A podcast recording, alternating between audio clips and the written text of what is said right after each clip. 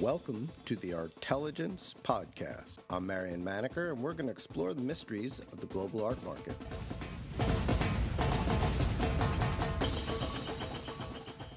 Mary Rozell heads UBS's corporate art collection, which contains 30,000 works of art in its offices around the world. The collection buys on the primary market and rarely ever sells. Mary, thank you for joining us. Thank you, Marion. A pleasure to be here. So I wanted to start in talking about the UBS art collection, which is very large. It's about mm-hmm. 30,000 pieces mm-hmm. uh, and has a fairly long history. It was mm-hmm. started in whatever its constituent parts mm-hmm. some 20, 30 years ago or mm-hmm. longer? That's right, about 30 years ago. What's the value to UBS of having this collection?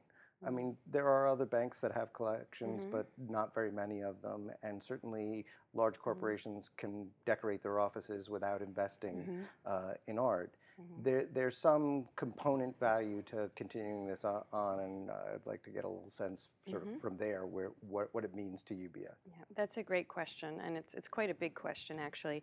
You know, first there is the aspect of just having art on the walls. Um, and I know from my personal experience here, um, moving into an office with no art on the walls, you know, the dramatic difference having art around you can make. Um, and so that's part of it. We have over 850 offices around the world that need things on the walls.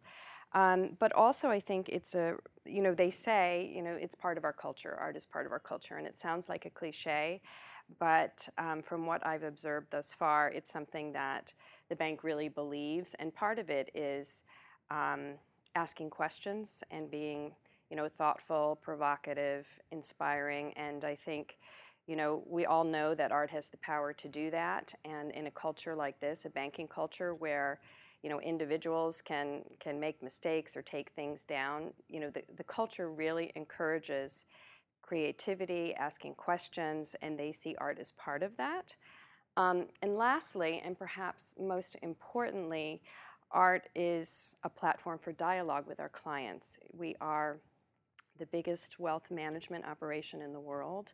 That's what we do. And I think, you know, the company has realized that art is a way to have a conversation that doesn't involve money. We recognize that our clients, a lot of them care more about their art than their other investments. Um, and it changes the conversation, you know. And these relationships are very intimate. Um, it's about trust building. You're giving someone your money, and um, you know, I'm brought into a lot of conversations with clients just to have a dialogue, and you do see that it's effective. So, uh, on the ground or, mm-hmm. or among the bankers, is there a, a fairly high level of uh, their own knowledge mm-hmm. engagement mm-hmm. uh, with art? Mm-hmm. That's a great question. Some of the financial advisors are collectors themselves. They are advocates of the collection. They're very involved, sometimes maybe too involved. You know, they're very enthusiastic and we love it. Um, others aren't, and they're really hungry for this knowledge. And one of the amazing things about UBS is we have this whole other platform that a lot of people, particularly in the United States, don't know about. It's called um, our Art Forum, and it's based in Switzerland, and that's where financial advisors are educated about art. They learn about the art market, all these special topics, um, and we hope to expand that here in the United States and perhaps in Asia as well, because there's a real hunger to learn. They want to connect with their clients, they go to these events with their clients, um, and yeah, there's great interest. So, one of the most interesting things I uh, read that got me uh, mm-hmm. uh, wanting to speak to you uh, here was that you do the art acquisition regionally, that you have um, uh, uh, teams in New York, in Switzerland, in London, and now in Hong Kong. Mm-hmm. And you talk uh, a little bit in an interview in Barron's mm-hmm. about uh, expanding in Latin America mm-hmm. and a mm-hmm. period where there was a lot of mm-hmm. acquisition of Latin American art. And now, of course, the, the bank is expanding in Asia, as all financial institutions yes. Uh, uh, are. And you're looking more to acquire regional artists uh, mm-hmm. there. Is that emphasis on the regions coming from uh, within the financial mm-hmm. advisors or the client base, or is that something that uh, is driven by you? Well, um, you know, we collect both regionally and globally, I would say. It used to be um, more regional, um, but part of what I've been doing is breaking down the walls. So, you know, I want my curators talking to each other, not making suggestions in a vacuum. Um, so I would say we collect both regionally and globally. And a lot of our collecting is driven by need. You know, we're not just buying art to buy art and build a grand collection. I don't want to buy art and have it sit in storage. Um, it's, it's based on our building projects and what's going on within the business. So recently, um, before I went to Art Basel Hong Kong, I went to Singapore, for example, where we have a very large business and a brand new space. And so, what we generally like to do in these important spaces around the world is to kind of um, anchor the space, give it a flavor of the international breadth of our collection, but then also look at the region and say, um, how can we make this office speak to the region? And that's where we're buying younger, more emerging art um, that has relevance for the particular venue. Explain to me how that, mm-hmm. that works. I, am assuming on one hand you're dealing with the contractors, builders, and decorators mm-hmm. for the, mm-hmm. the new building. On the other hand, you must be dealing with the executives who run mm-hmm. that uh, region or yeah. the, the that division. Right and somewhere between you're sort of triangulating to come up with a, yes. a, a, a, curating plan yes. and then you're executing that with your curators yes that's how it works i have you know all of our offices have collection managers and i have to say they are so brilliant you know they get they get the news on the decor they get the floor plans they you know say what size works work well you know I, I i have a really hard time with that i have to be standing in the room to have my vision but they they do this like a science they're very good at it. Um, and then there's the other dialogue that we're having with those in charge of running the business there and some of them are very opinionated um, and so we do want to please them to a certain extent. Um, at the same time, we're always, you know, holding the line. Well, give mm-hmm. me a sense of what yeah. those opinions are. Mm-hmm. I mean, I, I, I, don't need specific artists, yes. but but what kind of direction do you get from uh, an executive yeah. when he turns to his mind to how he sees the art in yeah. the offices? Well, for example, in the Singapore office, um, the head of that office wanted pop art, you know, and that's not easy to go out and buy. We don't, you know, we have a limited amount, but we have a lot of pop art. We just happen to have a lot of pop art um, as our theme in in Hong Kong. And um, you know, it's also what appeals to his clients, what's going to speak to them, give them the message that he wants them to have. You know, so then we think about that. We think about what we have. We think about what we can acquire, and and we, we put together packages. You know, and, and with a with a curatorial theme, and then we have a dialogue. And sometimes we have to say, well, this is what you're getting, this is how it is. Well, it's hard to go back and uh, commission mm-hmm. pop art since you have an emphasis on buying from living yes, yes. artists and from their primary yep. ga- galleries. Yep. It's not like you can go and get a, yep. um, a Tom Wesselmann uh, uh exactly. uh, from the gallery. You might be able to go to the estate and get, get something, and I don't know if that would, would And I think, yes, I think everyone, um, you know, even within this vast business, Um, you know, they, there's a, a, feeling that we just have works in storage that we can pull out to satisfy a need. And anytime we do a loan or an exhibition or even our lounges for Art Basel, we're taking something off the wall and we have to replace it with something else. And this requires communication with the local businesses. We have to offer them a substitute. They have to be pleased with it. It's all very complicated. So, you know, it is, it's a lot of diplomacy both internally and externally. It's a big part of the job. I want to stay for a minute mm-hmm. on the primary mar- market just because it's kind of yeah. fascinating this sort of mm-hmm. uh, being a big buyer yeah. and then trying to, to cover a lot of territory. Yes. So um, I take it you have your curators and your collection managers mm-hmm. are staying in touch with a lot of galleries. They're mm-hmm. going to openings. Mm-hmm. They're they're sort of building their own uh, list of what they think is interesting, yes. and then they're matching that when there is either a project or a directive. Mm-hmm. They're saying, "Oh, well, this is a good artist I've had my eye on, and here mm-hmm. are the mm-hmm. kinds of works." Do they uh, uh, do they come to you with sort of a selection of you know, choose among these potential uh, acquisitions? Do you just say, you, know, uh, nominate what you think will, will fit here best? I mean, is it a committee? How does this? Or, well, you know, it depends on what the project is, and you know, it's quite case by case. Um, sometimes, you know, I, I, they submit proposals to me, and sometimes it's pretty clear cut what the answer is. Sometimes it requires further dialogue um, and I'll open up the dialogue to whoever might be relevant to that particular conversation. If it's above a certain amount, it has to go to our art board. um, which sits in Switzerland. Um, so, So know, it's oh, is it it's not done on a uh, you don't budget ahead of time. You do it opportunistically if there's something great and important and it's bigger than what anyone thought it would be, but you still think it's worthwhile. You'll bring it to the the Yeah. art board It's a say, little of both. You know, like I said, um, a lot of it will be driven by special projects, but it's also driven by opportunity in the art world if you've been looking for something for a long time. Um, and, you know, a, a lot of times you have to act quickly in the art world um, to, to get a certain piece that you're looking for that might fill a certain need or gap in the collection. So it's kind of a combination. And, and uh, this is going to be an odd question to, to Mm-hmm. ask, but how do you think you rank with dealers? I mean, uh, so much in the art world is about placing uh, good work with the right Mm-hmm. Yep. collections. And I could see you uh, uh, being seen as a very positive collection to be a part, part Mhm, of. but I mhm. could also see it uh, maybe not being the you know, a first choice co- collection Right. for various di- different Right. reasons, and maybe it is just dealer by dealer, artist by, by artist. But Mm. what what is your experience with uh, the dealers representing now such a large buyer that's, owner of art? that's such a great question. Um, you know, I- I've only been here since September, um, and in that relatively brief period, I've I've kind of seen both. There are a lot of dealers out there that realize that, you know, we are we are quite an institution, not at a museum level, but. Um, we aren't flipping artworks. We are stable. We will protect the artworks, that sort of thing. Um, and they're very eager, you know. And I think there's an understanding that this collection has a fine reputation, and so they're eager to be part of that. Um, I have, you know, I have also experienced some, um, you know, what I would read as hesitation. Um, and, and it's in one case, you know, there's just one particular piece that I would really like to have for the collection. It's not a huge major piece, but um, yeah, it's, it's quite important to me in terms of this whole picture, and they just won't sell it to me because it's got to go to a museum, you know. I keep going back and knocking on the door.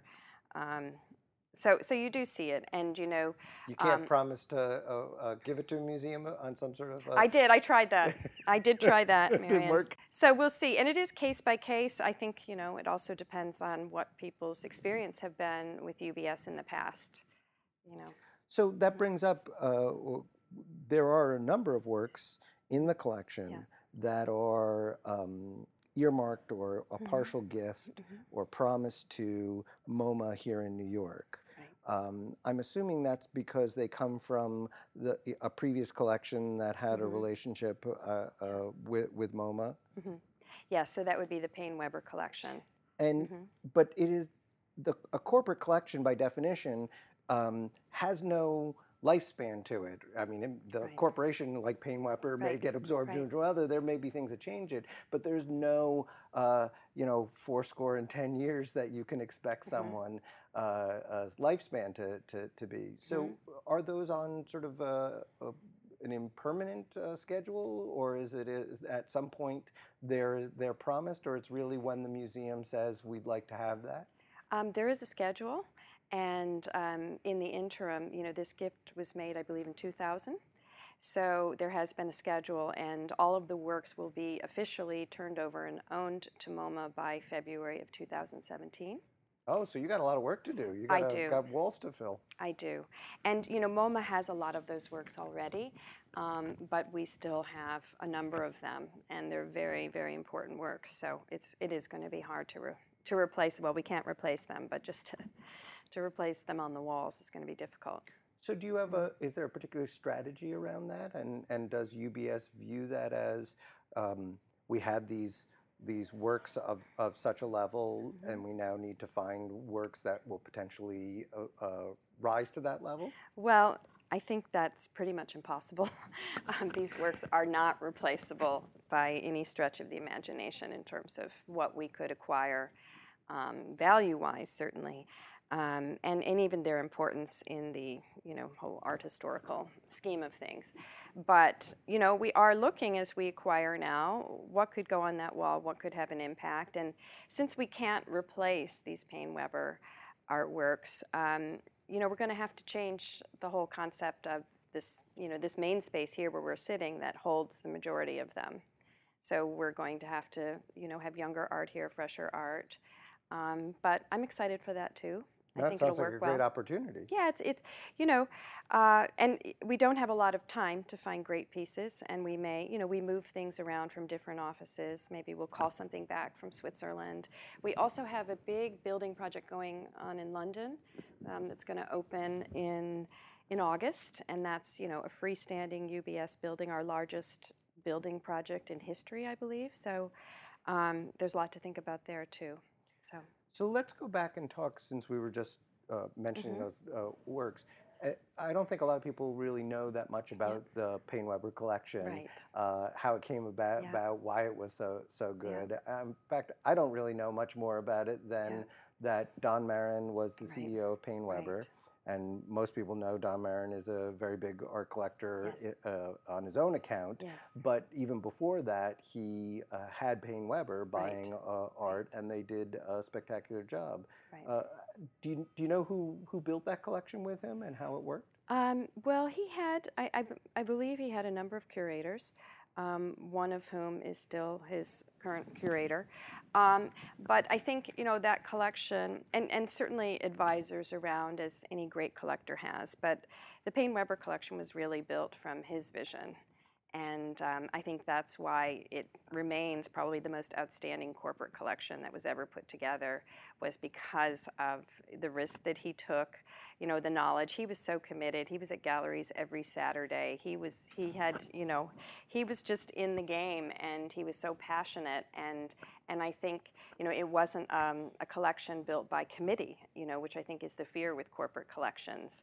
Um, it was definitely driven by passion, and I know that not everyone that worked in, you know, his environment were, were happy about those artworks, you know, and, and I think every collection needs an advocate, and he was certainly a tour de force, um, and, you know, that legacy endures. And I certainly knew about him in the 80s and 90s, you know, he was someone I, I greatly admired. He changed the conversation around corporate collecting as an individual. So, you know, that's what's exciting for me to be here now. No, you can think of uh, uh, IBM at one point, again driven by the the, the chairman uh, uh, PaineWebber. There are a few other outstanding corporate uh, uh, Yeah. collections, but they seem to go uh, have a sort of vogue in the the 60s, 70s, and 80s, Yes. and then. Uh, we've seen a big period, especially uh, in in the last uh, 10 Mhm. years, certainly post uh, financial crisis, where the value of the works have, uh, uh, you know, sort of provoked a fiduciary responsibility Mhm. for these corporations to, if not get out of collecting, at least resolve their Right. their co- collection.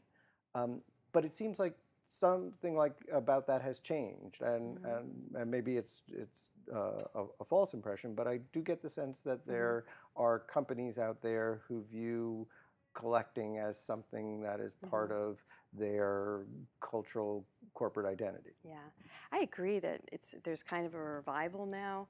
Um, I think it has to do with, you know, what we've seen in the art world in the last 10, 15 years. It's just getting more and more democratic and expansive. And um, it's not just, you know, an elite thing. So I do think be- art has become part of the broader culture um, on the one hand. And in terms of UBS, I think I think art is just more deeply connected to everyday life in Europe. And, you know, uh, the nerve center of our bank is in Switzerland. And having lived over there um, for many years myself, you know, it's just more normal to have art as part of your corporate or your working life. And so I think probably after the crash, when nobody really wanted to talk about their art collections and they, you know, everyone just wanted that to go away, I think there was just, um, you know, a deeper, longer fundamental commitment in UBS that it wasn't so easy to cast off their art collection. So, so tell me a bit about since you are acquiring a great deal of. Uh, art, at least in number of objects, Mhm. um, and, and have plans to uh, Yeah. in the future to do that. What do you see in terms of um, either global trends in in uh, Mhm. art uh, and even art at that level, you know, of the w- w- too much of the Mhm. focus is always on the big uh, uh, million dollar, ten Yeah. million, hundred million dollar paintings, Mm. uh, and there's a lot of art being made and Mhm. being acquired out Mm. there that is at a much uh, lower value. Mm. Uh, and I, I imagine that's a lot of you know Mm. your bread and butter trade for uh, this collection. Uh, so I'm, uh, I'm wondering what what you're seeing, what what's interesting and exciting to you, Mm-hmm. uh, uh, both for the collection and even the things that aren't relevant to the collection, but you see because you see so much art.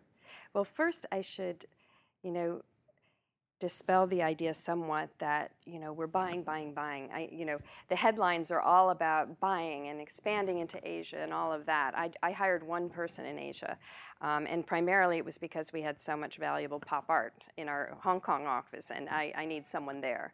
And you know, primarily what my team is doing is taking care of this art, which is an enormous, mind-boggling job. Um, and um, but in terms of what we're buying, you know, it's we're at this kind of funny time right now. I feel like. Um, because you know say in the 90s it was all video art and painting was dead and you know there were certain trends that you could really identify i feel like the art world is so you know being global and being so diversified it's harder for me to identify those trends you know there's all the like video based new media art that we've seen but you know, I think there's there's um, all sorts of things going on. So I can't really identify one trend or anything that we're particularly interested in. Um, but you know, another thing to consider is when you are collecting for a corporation like this, where everything's hanging on the walls. I, I would say almost 90% of what's out there is eliminated right from the beginning. So, you know, I remember when I went to Frieze in October, it was my first art fair since I started this role and you know i was looking at the art fair with very different eyes. And you know i got through it pretty quickly you know because we can't really have hard subjects hanging on our walls. Even we were looking we were talking about christopher wool yesterday on a tour and there was a time when his we have a major painting called a wall and there was a time when we couldn't hang that because it was offensive to veterans maybe you know it's still offensive but i think you know a lot of it depends on the period right? Um, so you know we can't have hard politics. We we don't want gore on our walls. Um, sex violence you know there's a lot of things that we can't have. Um, and we do want artworks that for me I, I do want them to have an aesthetic presence if you have to look at them all day. Um, so that in itself narrows what we look at Well, we just went through a, a, a big phase where um, some form of abstraction was all you saw. I mean, now Mm-hmm. Yeah. we're, now uh, everyone talks about all these figurative Yes, uh, yes. painters, and they too uh, uh, mostly are not difficult subject matter, often Yeah. very I- interesting formally, Yeah. Mm-hmm. uh, with but banal subject ma- matter and all, all- of that. But I, I get your point. You you, you have to have two-dimensional wo- work Yeah. that fits in a set setting that is going to be appealing to people Yeah. without being um, Mhm. too provocative or, Yeah. or off uh, uh, putting in that, that way. I'm also interested in careers that were maybe overlooked. You know, we see a lot of that now as as the demand for art expands. Um, people are looking back at, at artists that maybe had big careers in the 60s, 70s, and 80s, and and then you know they're being revived. So I also think that's interesting. Um, and then, you know, I haven't really delved into it that much, but, you know, what is the demographic of the art? Do we have enough women artists? Do we have enough minorities? Does this really reflect our complexion as a global bank?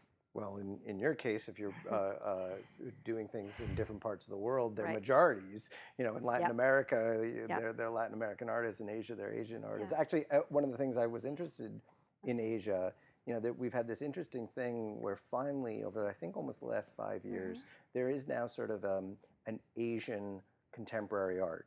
There used to be a Chinese and, Mm-hmm. Yeah. and uh, uh, you know Philippines and Uh-huh. Indonesian, and now at least in the sales, maybe not uh, uh, in Yeah. the collections, but I think also in the collections, Mhm. people are buying across Mhm. um, various countries different artists they find interesting, Yeah. but still within sort of an Asian uh, uh, context Yeah. and all. And I'm assuming that sort of reflected in what you're trying to acquire for your Asian, Right. uh, you know, your Singapore, your Hong Kong uh, I'm assuming you have stuff in Indonesia and the Right. Philippines, those offices, and there there's a, a rich tradition of contemporary painters in in those countries. Yes, and you know, I personally have so much to learn in that, you know, whole space. I, I look back and I think, you know, how Western my education was. Of course, you know, in survey courses we touched on certain things, but you know, it's so hard to keep track of the art. You know, even the art market here in New York, and and then when you have the whole world, that's why you know another reason why I wanted to have someone on the ground in Asia who's actually at the galleries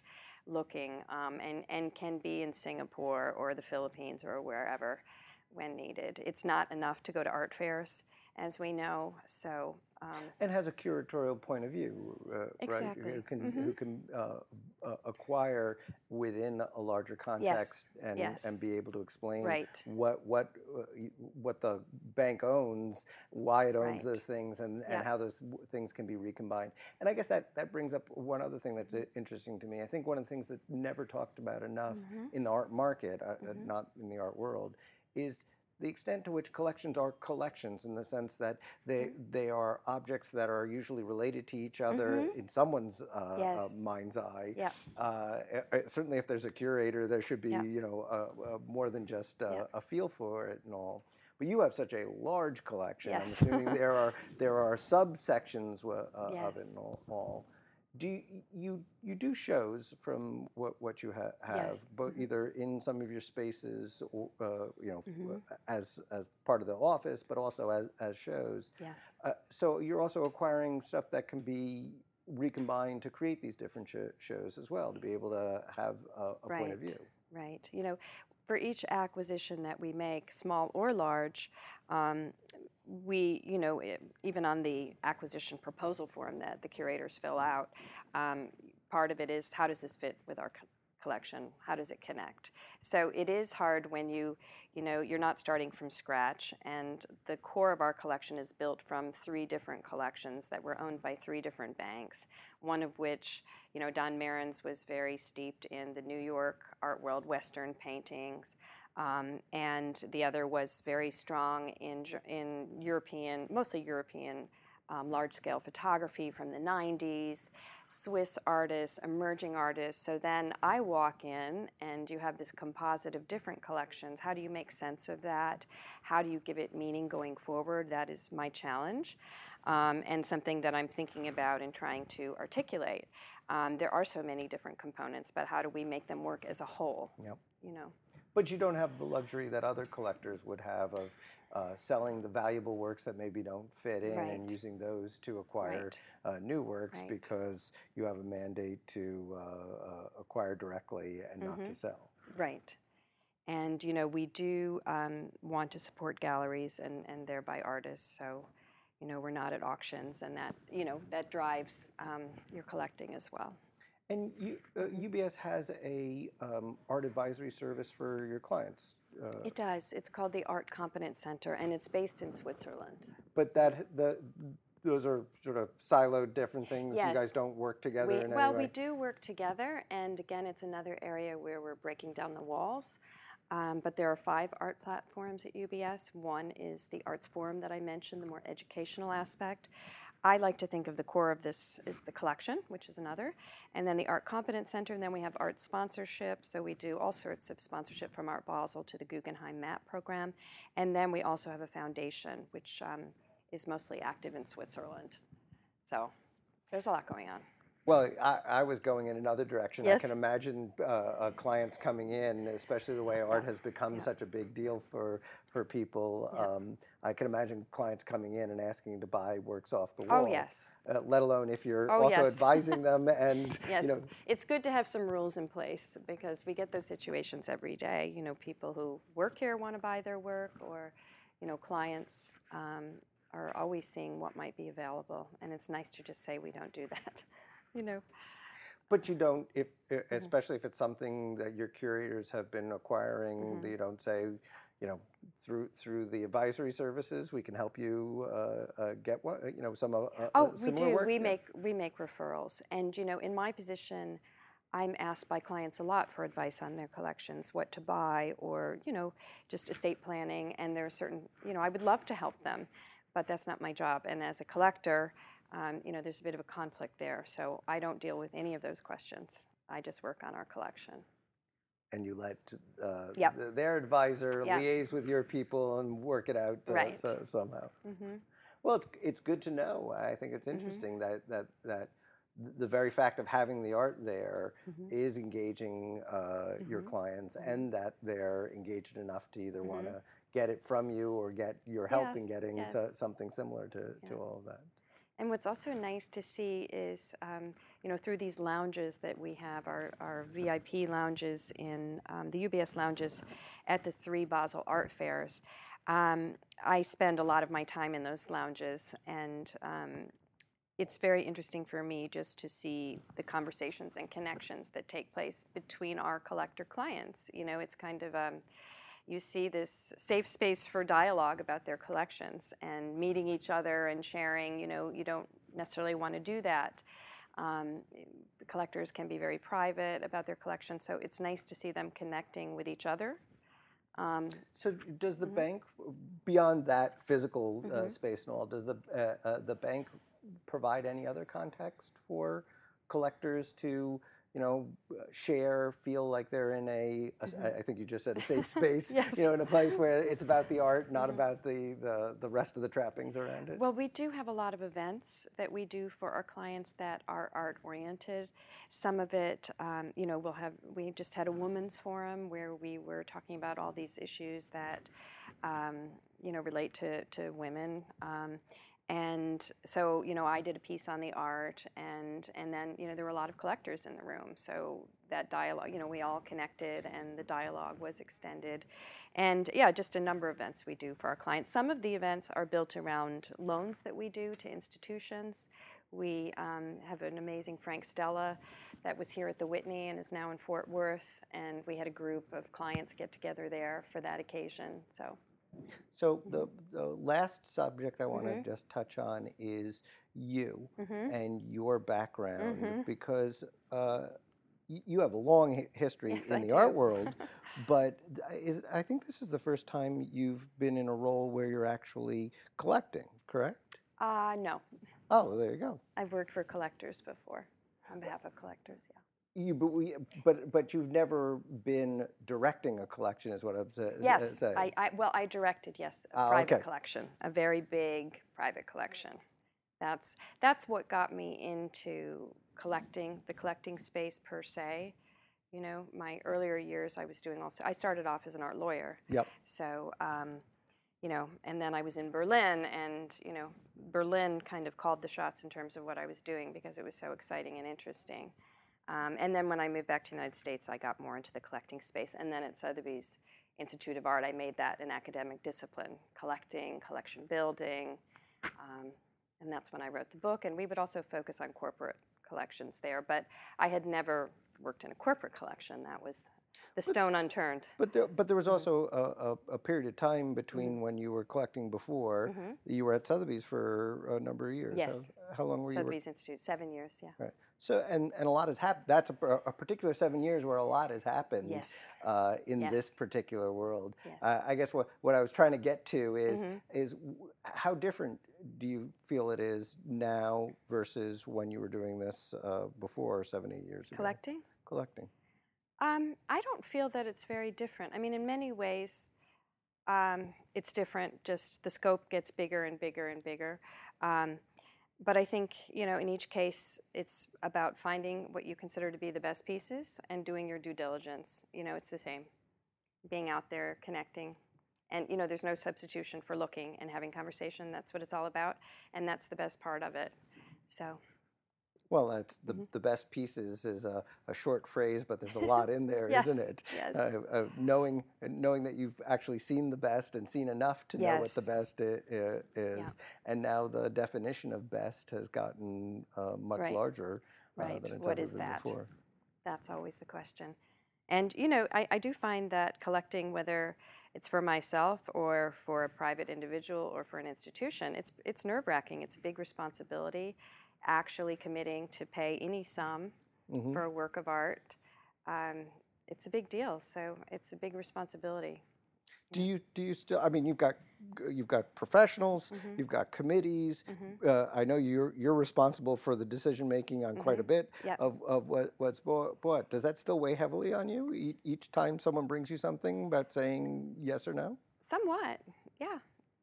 It's And how do you, how do you, what process do you go through to get yourself from the I don't know to yes? Well, like I said, sometimes it's clear, it's a clear yes, something you've been looking for, something you know well, something that just ticks all the boxes. But in other cases, you know, I, have to make phone calls, you know, I do my research. Um, I have certain conversations with people outside the bank that I trust, of course, you know. Um, and, you know, we have a, an some advisors, you know, on our art board, so um, but you know, if it doesn't speak to me right away, um, it, you know, it's probably not going. You know, there has to be something about it, um, and it's so the research doesn't go on that long. I was- words. and, yeah, and so once you start asking questions, you'll know very quickly whether that the, Yeah. the that'll resolve it, and you'll say yes Yeah. versus this isn't going to go anywhere. I'm still asking too many questions means I'm yes, not ready. To, exactly.